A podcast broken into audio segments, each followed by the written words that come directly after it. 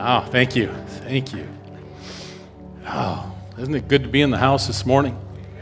Wow. Hmm. Do you feel refreshed physically? Do you feel refreshed spiritually? Isn't it amazing when we really get in and engage in worship how we are physically, emotionally, and spiritually refreshed? Ah, so good, so good, so good. God, you are so good. Mm.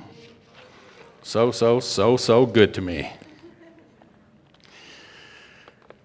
You know, uh, a couple, in fact, I think it was last Sunday, somebody who uh, is is, relatively new to the church came up to me and asked, uh, like, who is the senior pastor and does he ever speak here? It's like, Say, yes. As a matter of fact, for the next three Sundays, I plan on doing three consecutive messages. I don't usually do series, but I felt like God, in my absence from the pulpit, has laid kind of a series on my heart that I will be bringing over the next three Sundays, leading right up to Harkies. So, um, and as we prepare, I just wanted to. Uh, I'm going to do a little bit of teaching. I want to just talk a little bit, and then I want to preach. So I want to share a couple of, of things that, uh, a little bit of testimony, I guess. We'll start with some testimony. Just recently, some of the things that the Lord has been dealing with me, uh, I'm the best kind of learner by hands on, on the job experience, some, some hands on kind of learning. You know what I mean? You know, we can study and we can study, but when God ends up teaching us very directly with the hands on, uh, that makes an impact that's totally different than what we just hear, read, or study or watch the video. And, and, and one of those is I've just been thinking about like faith. And, and Matthew was talking about faith. And I've, I've said before, faith is the currency of the kingdom. Faith is the currency of the kingdom. And I started thinking about faith, and, you know, we, uh, faith, size of a mustard seed. It's like, wow, what, what does that mean? And we have to have a certain amount of faith even to believe in Jesus to be saved, right? I mean, we've already got some, some faith. But, and then the Bible talks some about faith being a gift. Some actually have the gift of faith, which is, must be something quite a bit bigger if it's the gift of faith. Yeah? So I start thinking, is faith then, if you have faith the size of a mustard seed, you can speak to this mountain and say, You be moved, be cast into the sea. So then, what would a gift of faith do if, if and then I was thinking, okay, if as Jesus is speaking, and we'll look at a couple of uh, quick scriptures because this is not the message. This is just something that he's dealing me with, dealing with me on. And as I as I ponder and I meditate on that, it's like, is faith something that grows and gets bigger? Yeah. Yeah. Okay. But if you have faith the size of a of a mustard seed, you can speak to that mountain and say, "You be cast but it actually grows? Like, wow. And I was thinking, you know, I look at, uh, oh, I look at Dustin and I watch him run around in t shirts and reach up and kind of flexing his muscles and the calves this guy's got. I think, good grief. I got the same number of muscles that guy's got, they just don't look the same because he does a lot of working. I know he's had to do a lot of working out. That just doesn't come natural. So, is it something that grows when we work it, when we work it out? Oh, okay. I got several yeses there. Okay. Yeah, I believe that, that our faith increases as we use it and grows within us. But the part that that, that, if we have that seed, the problem that we struggle with is right here. Yeah. It's right here. We can have that faith in our heart, but right here. And I was pondering this, this, and we went on a little trip. And we got on an airplane on that little trip, and we were headed to um, Salt Lake. We were headed to Salt Lake. And as we were headed to Salt Lake, we just got started on the trip uh, on the trip and the pilot starts speaking. We've not even gotten up to altitude yet. And the pilot started talking to us. And he said, Unfortunately, folks, we're going to be experiencing incredibly turbulent weather the second half of this trip. And I'm thinking to myself, if you had told me that before I got on this plane, there is no way in the world I would be on here. You see, there's this thing that I have, this, there's a sensation that is intolerable to me. I can't stand that dropping sensation. I, I can't stand it. Intolerable. There are people that pay money to go on amusement rides to get that thrill. And I can honestly tell you, you could not pay me enough money to do that. I really, you could offer me a million dollars to go ride the roller coaster at Lagoon, and I would say, sorry, you could not pay me enough to do that. I can't stand that, that, that sensation. I don't think I can live through that sensation. So it would be given it to my wife because I wouldn't be able to collect it, I'm sure. That's how strongly I feel about that. So I went a long time after a couple of not such great rides without getting on an airplane again. Just been doing it the last five, six, seven years, something like that. Building up a little, it's like, oh. Whew. I remember one time sitting in the seat and, and, and feeling as they were closing the door, I almost bolted and said, Let me out of here. Just fear, gripped with fear. So when we're headed back and that pilot says that, it's like, oh, no, no. I want off this plane, let me off, but we're already in the air. He ain't turning it around. So I said, Oh, I so wish that I hadn't changed my mind and got on this stupid airplane. We should have driven. We should have. I'm going through that whole routine and thinking the second half. Well, I'm going to tell you what. When we get to Salt Lake, I'm going to rent a car to go home. I'm not. I am not going to do that twice in a row. If I survive landing in Salt Lake, I will rent a car and we'll go home.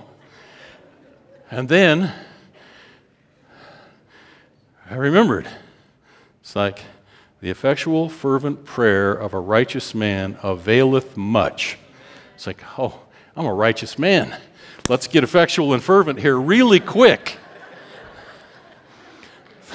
Because the pilot is still talking and he's saying, you know, unfortunately, it's going to be too turbulent, unsafe.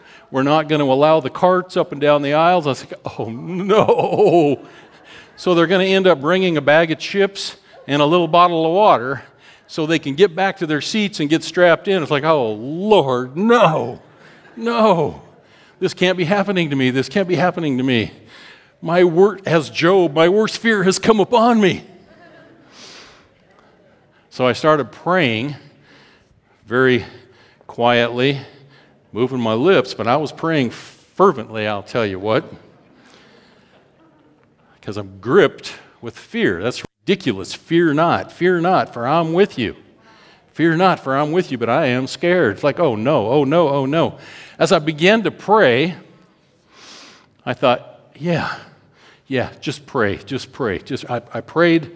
I probably spent the next five minutes. I was just really, really quiet, just praying and praying about that, and I and I started to to get some peace that started to settle in me. It's like, oh, whew.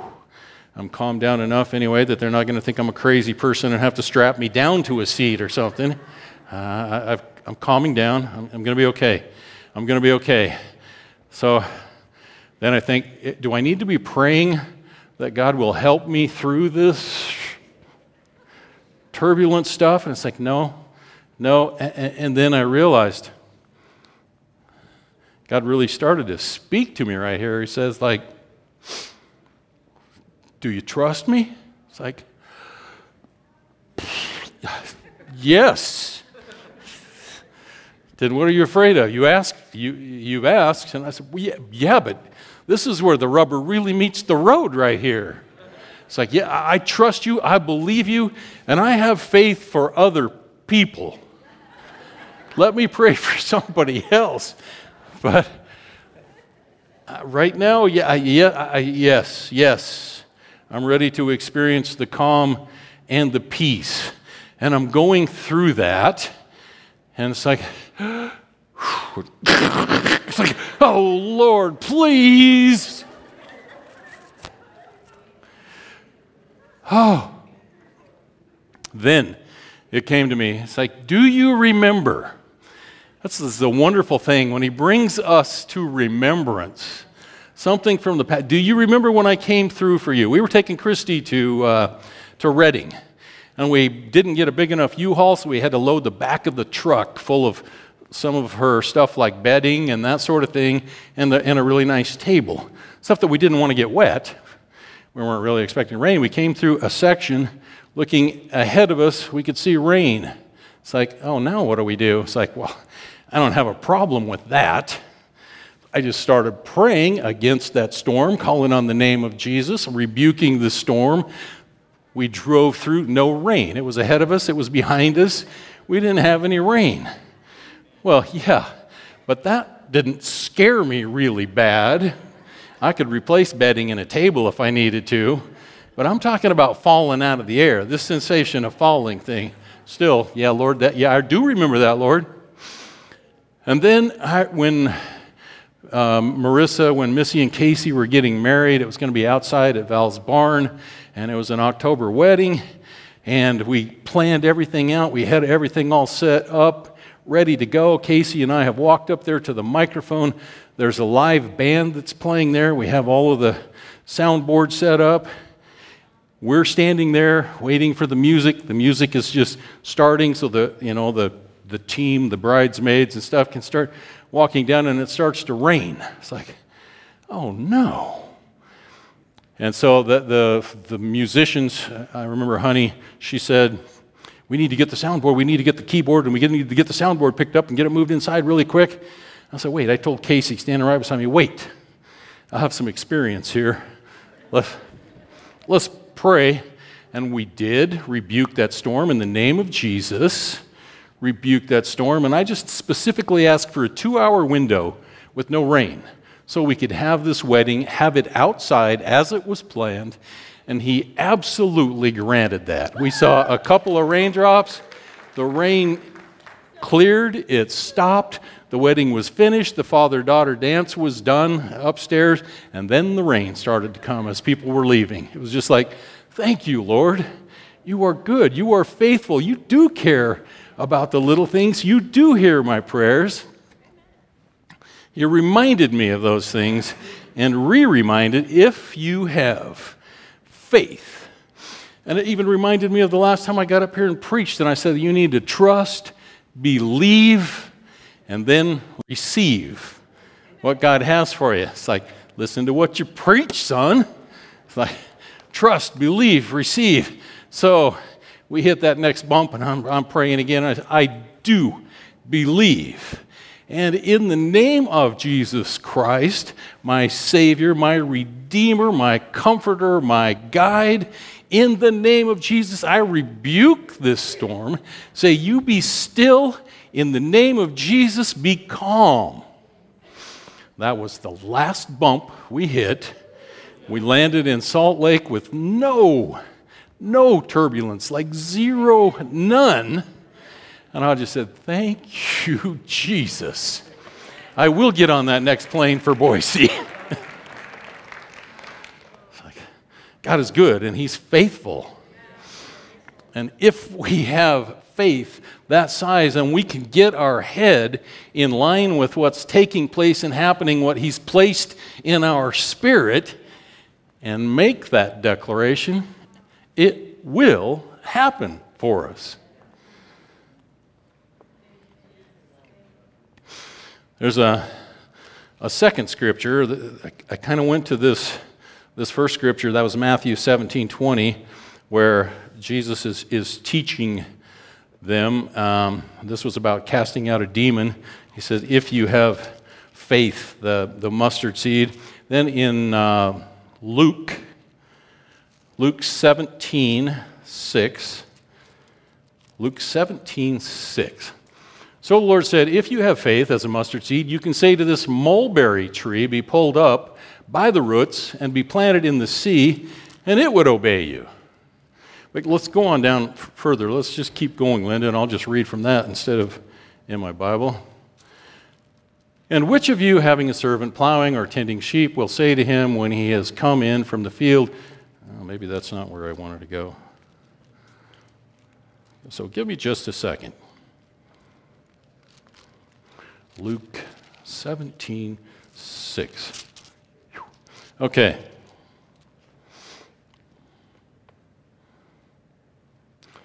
Have to back up to 17:1. Jesus is speaking to his disciples where uh, he said, It is impossible, speaking to his disciples, he said, It's impossible that no offenses should come, but woe to him through whom they do come.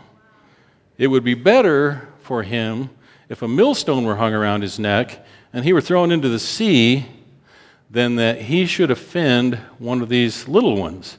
Take heed to yourselves. If your brother sins against you, rebuke him. If he repents, forgive him.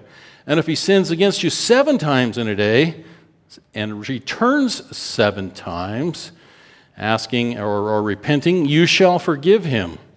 So then the apostle said to the Lord, Increase our faith. So, don't you think that's a pretty interesting place for that? Increase our faith so we can continue to forgive. I just thought this was some great icing on Christy's message from a couple of weeks ago when, she's, when she was talking about, about forgiveness. Like, increase our faith so we can forgive somebody seven times in the same day if they come to us and repent asking for forgiveness. But as we, and they're asking for increased faith for this. Now, if we back up, it says, Woe to whom the offense would come through be better for him through whom they do come, through whom they do come. Woe to him through whom they do come. It doesn't say, Woe to the offender. You see what we're, what we're seeing here? It doesn't say, Woe to him who offends. It says, Woe to whom the offenses come through. So if you're offended and you don't forgive that person, but you go share that offense with somebody else, you're the one that the offense is coming through, and woe to you. The one the offense is coming through.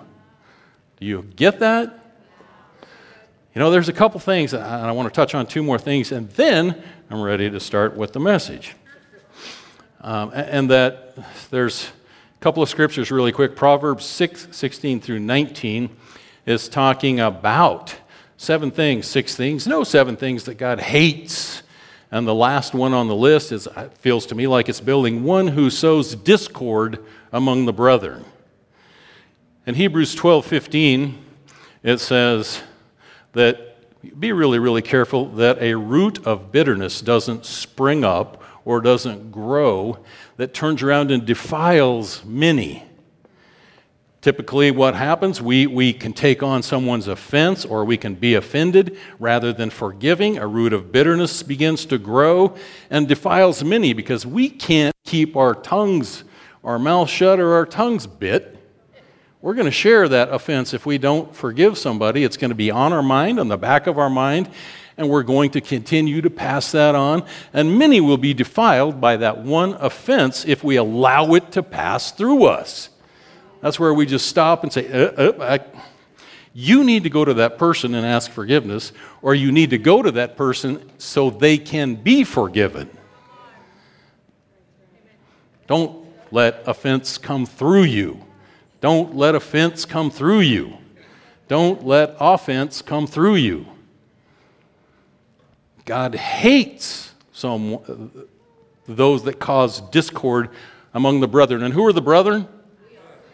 We are. It's the people in the church. We are the brethren he's referring to. And last but not least, it, um, Romans 16, 17 and 18. Now I urge you, brethren, note those who cause division and offenses contrary to the doctrine which you have learned, and avoid them.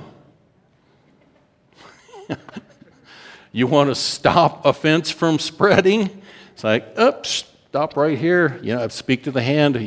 If you can't go to the person that has offended you or that's caused this offense in you, then I, I need to just avoid you. I, I don't need to be around that.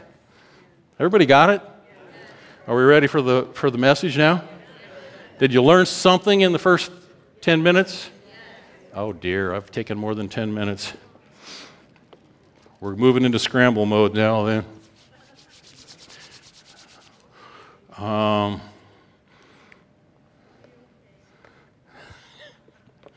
you'll be okay. Okay. Then I will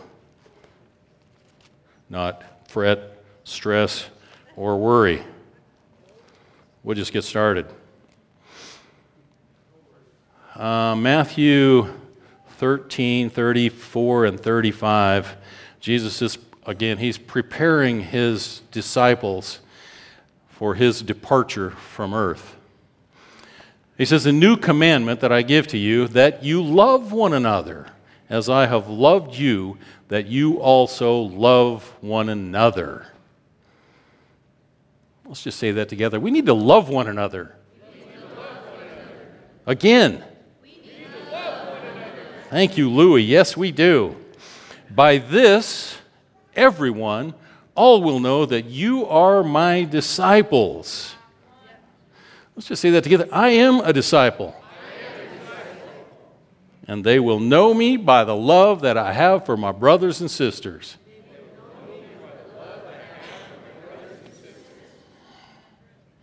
If you love one another, they will recognize you as my disciples. Okay, chapter 14.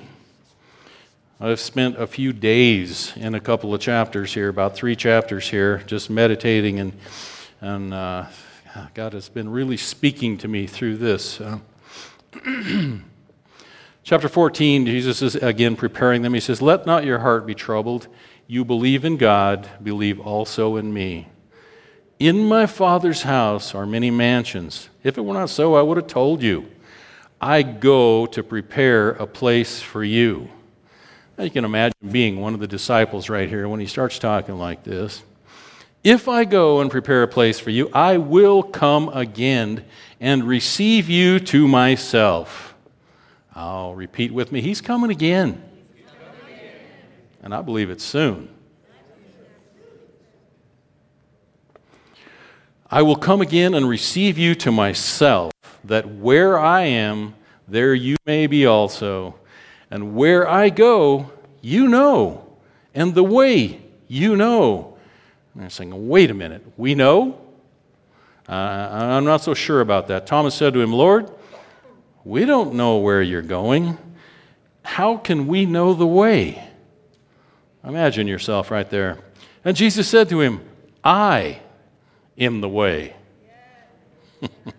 I am the way. You know the way. I'm the way.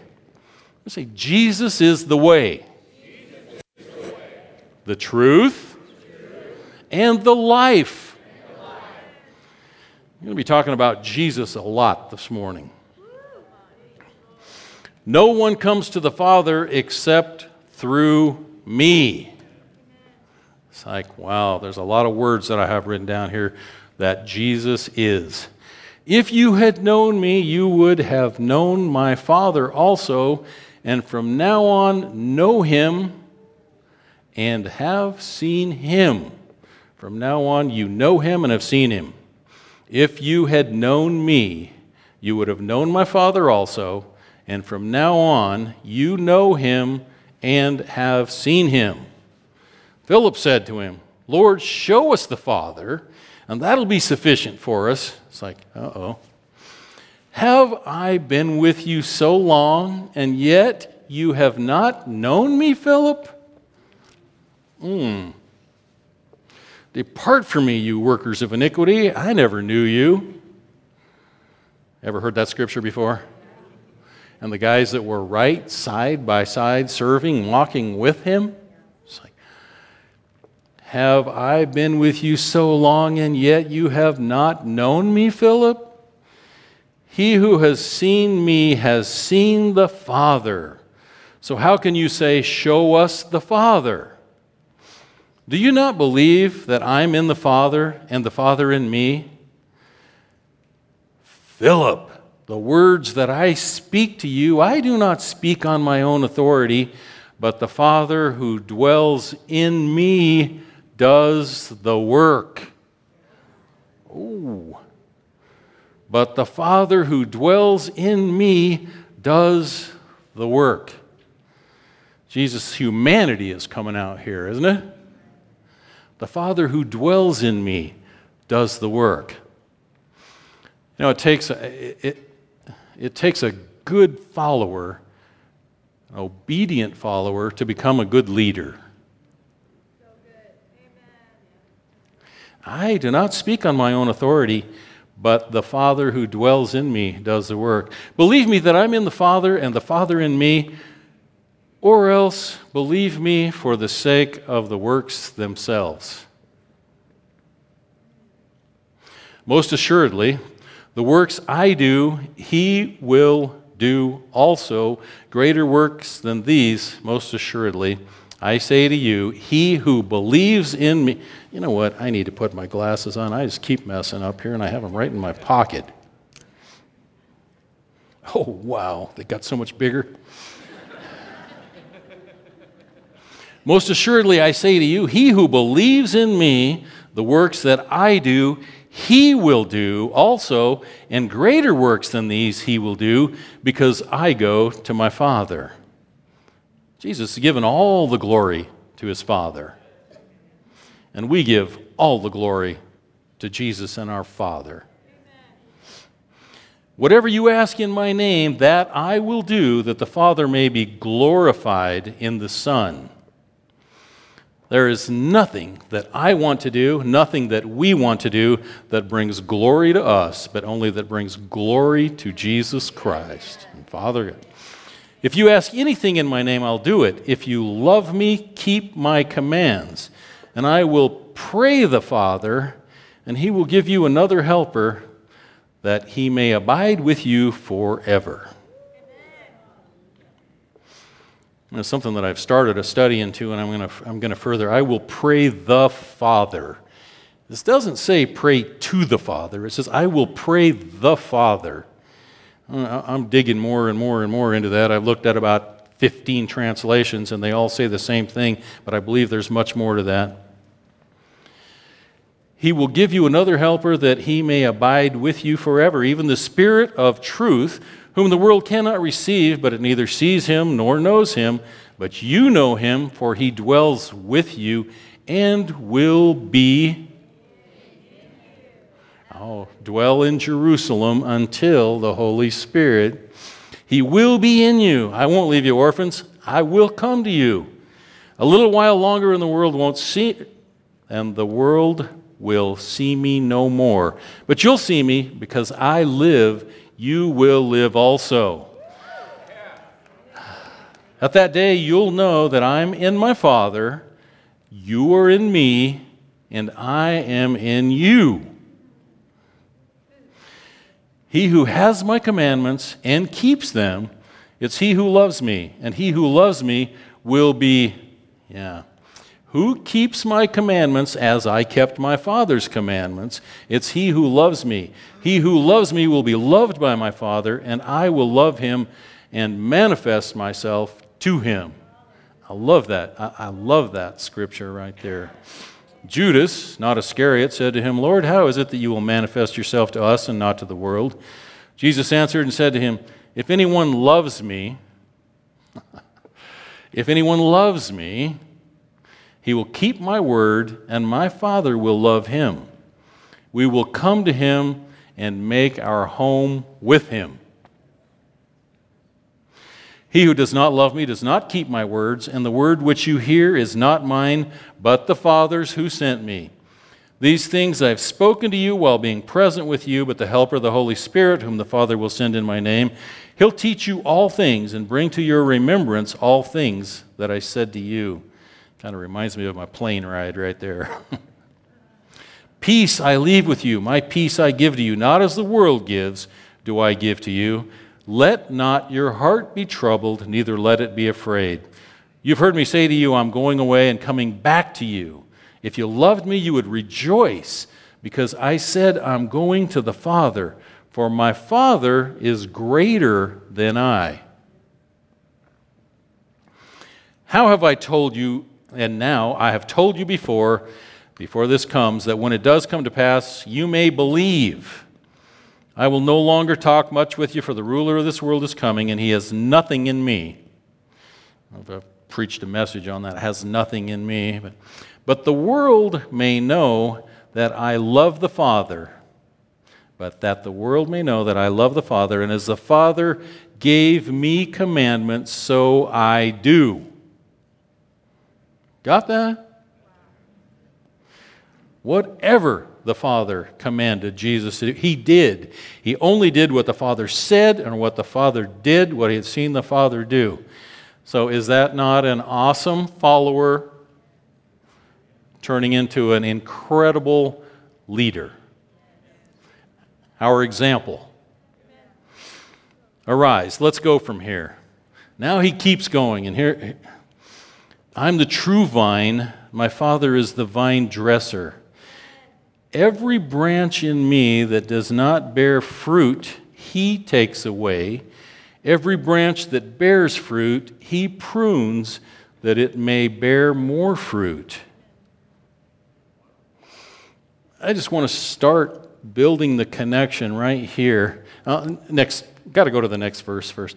You are already clean because of the word which I've spoken to you.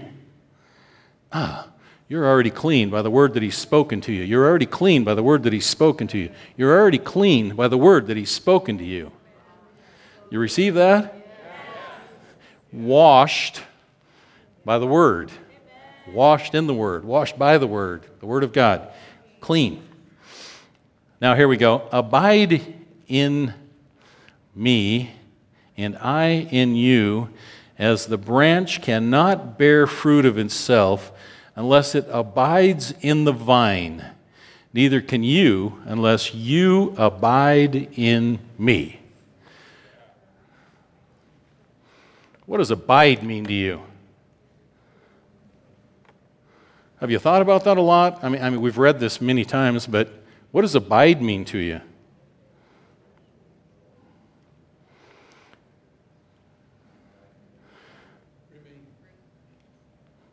Remain. Okay.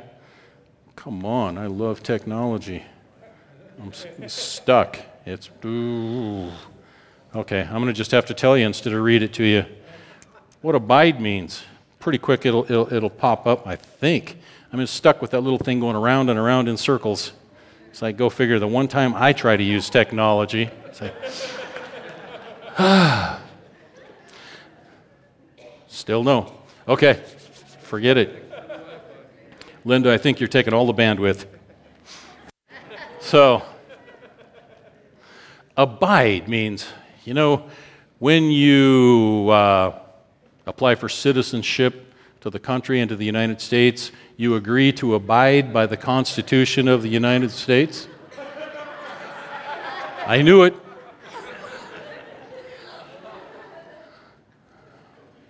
Accept or act in accordance with a rule, decision, or recommendation.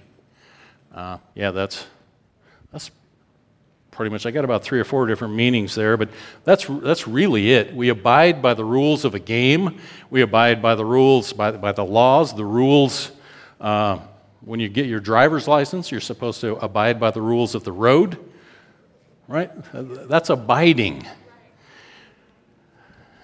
Abide in Jesus. And when he talks about, I am the vine, you are the branches, I've just always thought about uh, abide in me. It's like remain in me, live in me, or something. But okay, it's like we have to realize, we have to know, and we have to understand who Jesus is in order to know his heart for us to be abiding in Jesus.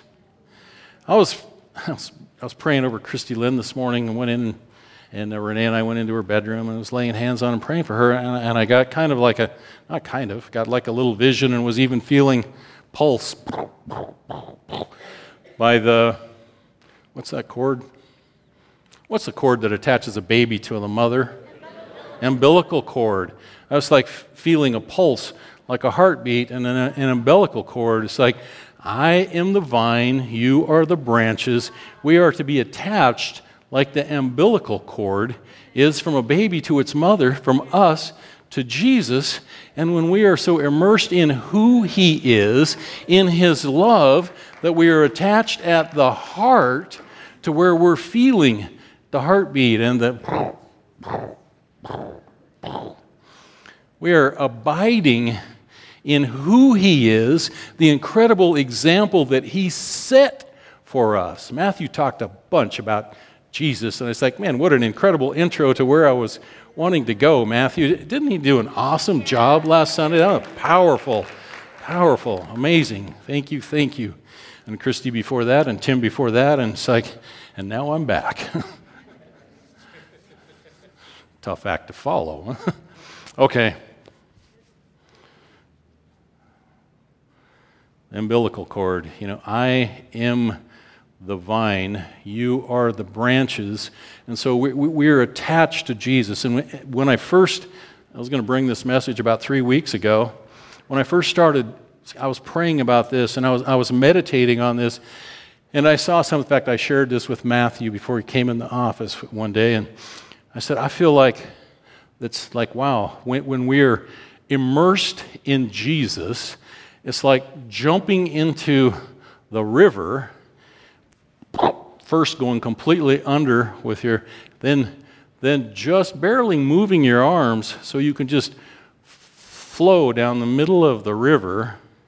That being the, the, the love, the presence, the essence of who Jesus is, when we immerse ourselves in that, like we're abiding by who He is, being swept down the river, I'll just say the river of His love.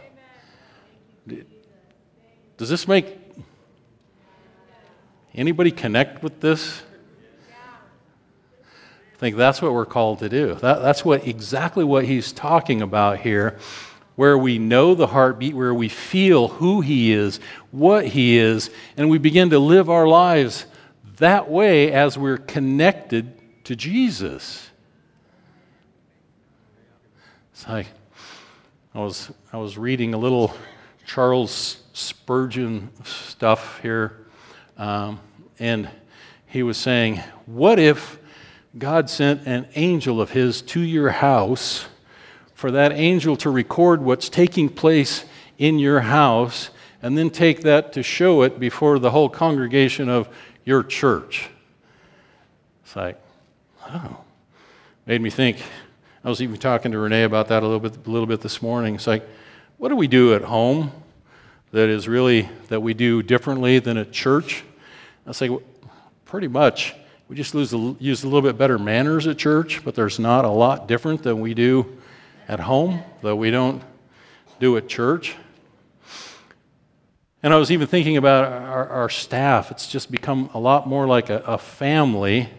And I can think of two different times that staff members have, have come to me because we don't pretend at church that two different, yeah, this, which is me confessing right here, two different times that a staff member has come to me and said, Yeah, Pastor Lynn. In fact, one of the guys, you know, less than manner, less than good manner, said, Would you want me to tell you if you had a booger on your face? And I said, Yeah, yeah, I would. Why?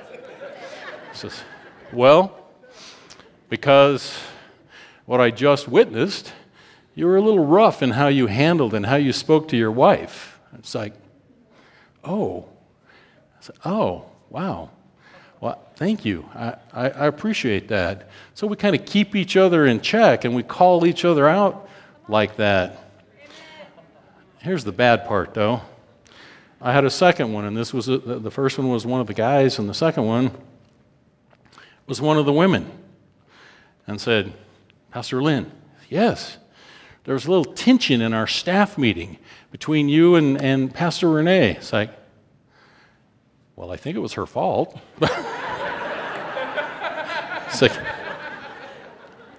I'm just saying the best thing is transparency. You know, we don't put on anything different, really, I don't think. I'm just trying to think of, of what we do other than a little bit better table manners at church than, you know, than at home. But that's how, as Christians, we need to be living our lives as we're attached to the vine through the eyes and the heart of Jesus. Got, got to.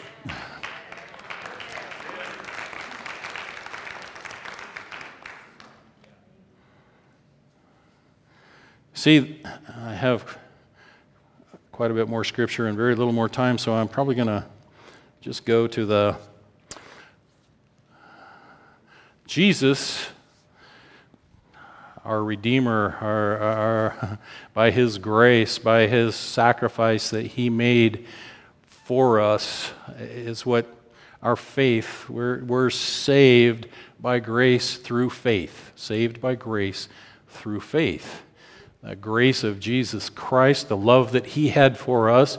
It was the Father's love. These are so many of the scriptures that I have. The Father's love coming through Jesus because God so loved the world, He gave His only begotten Son that whosoever believed in Jesus Christ should not perish but have everlasting life. Well, He gave so much more than just that one sacrifice. See, that Jesus is the way, the truth, the life. No one comes to the Father except through Jesus. And as we continue in our, our relationship with Jesus, we can boldly approach the throne of grace, as it says in, in Hebrews, through Jesus, our high priest. It's like, so there is a connection through God, uh, from God, through Jesus to us. He is our propitiation, He, he is our righteousness. Jesus became our righteousness. He was the sinless sacrifice that became our righteousness, and through him, through him, we have access to the throne of grace. No longer are we encumbered, are we held back by the law, but by our love and our attachment, our abiding in Jesus Christ. This makes sense? And that God sees us, since He is the way, He's the truth, He's the light, life, He is our righteousness, that God sees you through Jesus, through the righteousness of Jesus.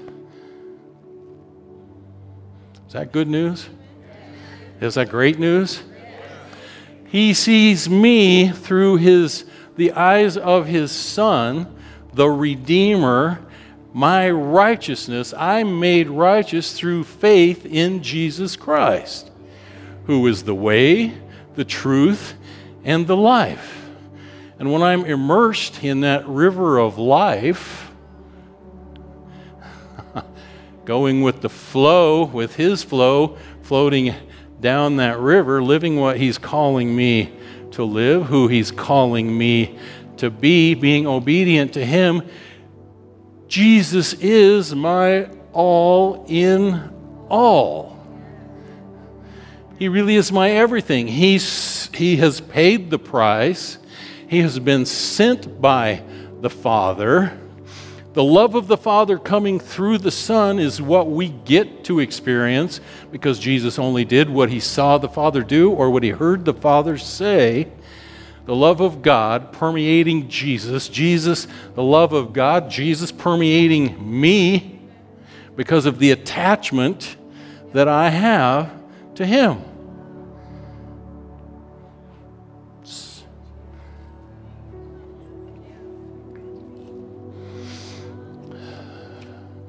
Now, God working Jesus is the vine that we're attached to, yet God is the vine dresser that comes and clips at the branches.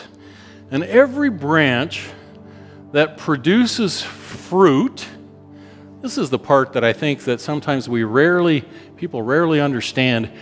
When I am connected to Jesus and I am beginning to produce fruit, God recognizes that in me, and God becomes the vine dresser that sees things in my life that, oh, we need a little snip, we need to do a little pruning here because there are some things that you're hanging on to that are not producing fruit.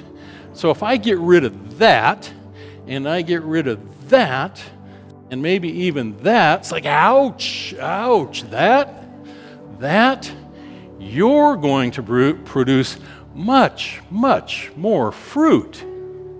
What's fruit for? Yeah, it's for refreshment. You know, that's almost like some fruit is almost like a dessert. Delwyn brought us a bunch of fresh prunes that he picked, prune plums yesterday, and oh, those were so good right off the tree. You know, it's for our, it, it, it's, we're producing fruit for others that they may partake from the fruit that we produce, which is spiritual, physical, it's nourishment for them. What God is producing through us for them. But we have to be pruned and clipped and pruned and clipped and pruned and clipped so that we can produce more fruit. And sometimes that's just a painful experience. It's like, God, I gave my heart to you. Everything is supposed to be smooth for me now. It's like, wrong, wrong. I want you to produce awesome, edible fruit nothing sour but sweet fruit. So I have a lot of pruning and clipping that needs to be done in your life. Some of that's relationships. It's like, oh, but, but. Jesus said, you know what? The world hated me. Don't be conformed to the standards of this world, and when because you love me, they're going to hate you too. It's like, oh, we're not of this world. We are of the kingdom of God and we are here to advance that kingdom and to be the love of Jesus Christ, portrayed from God through Jesus to us.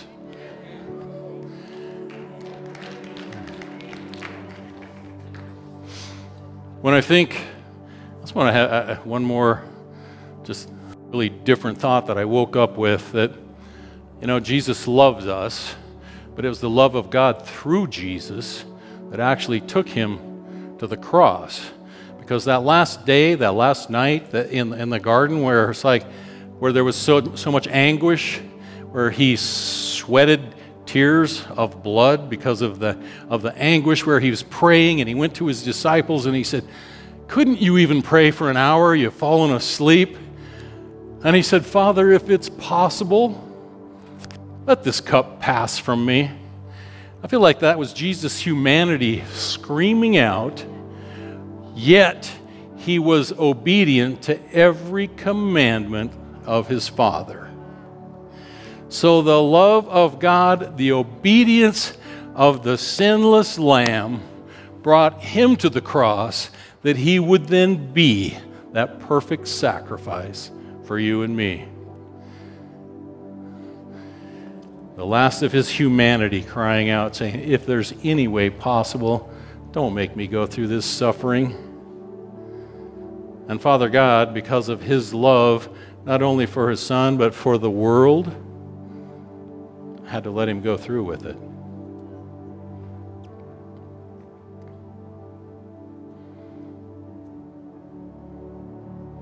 This morning, let's just close our eyes for a little bit.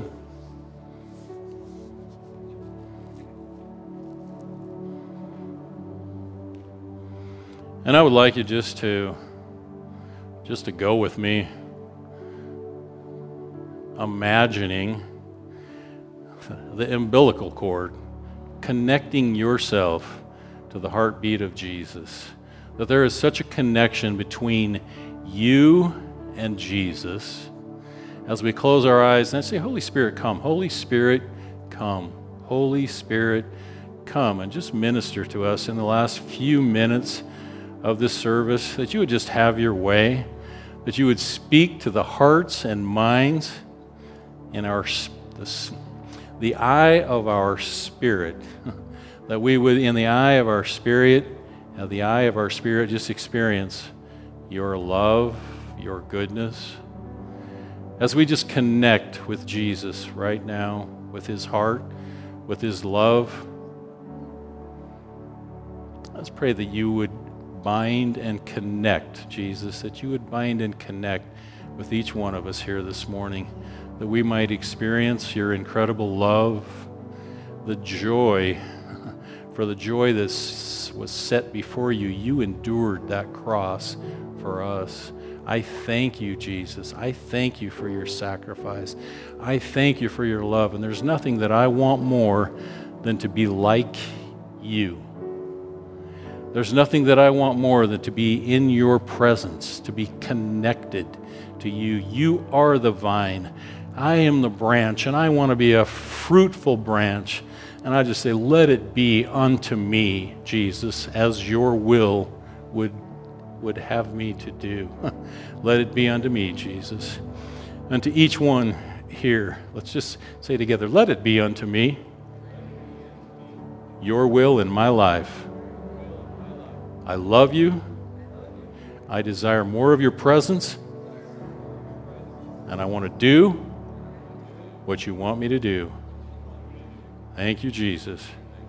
Amen. I bless you. I bless you. I bless you. Have an incredible week. I, I was thinking the, uh, of the three messages that I wanted to bring. First one, I thought almost sacrilegious after I began to pray and think about it, but I was thinking the coach, the team, and your position. I thought, you know what? Paul talks about marathons and sprints and races and athletics, and Paul talks about even boxing.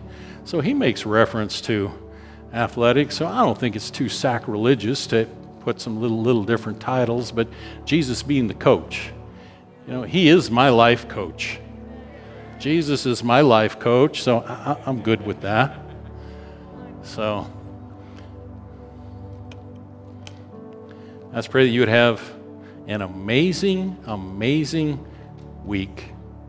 And I hope to see you next Sunday. God bless you.